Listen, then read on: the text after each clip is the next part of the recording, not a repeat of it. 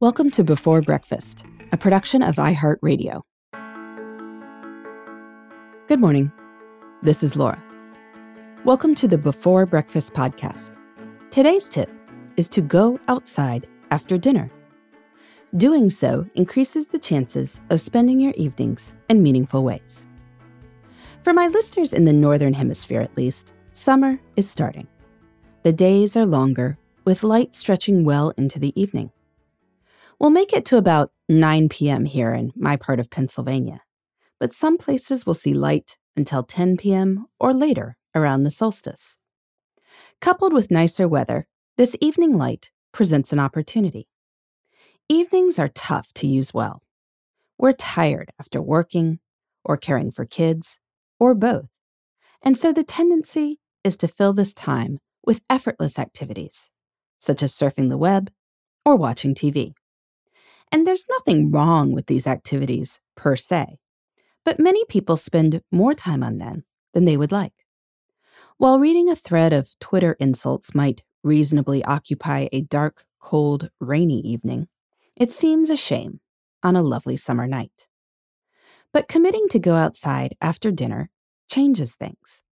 It fills at least some of this time before bed with something active or something social or something contemplative. While the web surfing and TV watching will still be there as options, this compresses them into slightly less time. I've been trying to do this lately. Sometimes I'll take my five year old out after dinner to run laps around the backyard. He loves to chase me or have me chase him. It's a reasonably good speed workout for me, and this pushes back the time when I kind of give up and let him start watching YouTube videos of other people playing video games. Sometimes all my kids will come sit with me on the back porch to chat.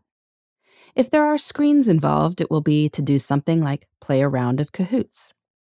If it's been a really long day of childcare, I'll give the baby to my husband and go sit outside, alone. I stare at the trees and the changing light. I come inside far more ready to deal with bedtime battles. There's no need to go outside for hours. But just by changing up the evening a bit from the usual march of dinner and then couch time, you can make life and summer feel a little more special. So go for a walk. Give the kids sidewalk chalk to create art in the driveway. Even if you're catching up on email, you can take your laptop or phone outside and do it there.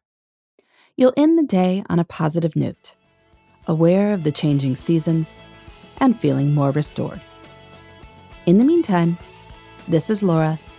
Thanks for listening, and here's to making the most of our time.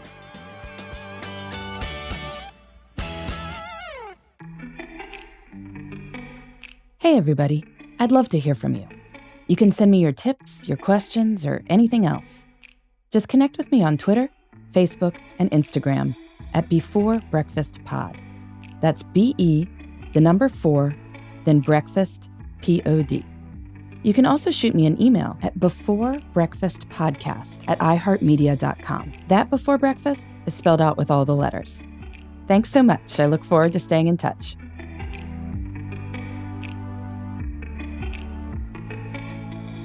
Before Breakfast is a production of iHeartRadio.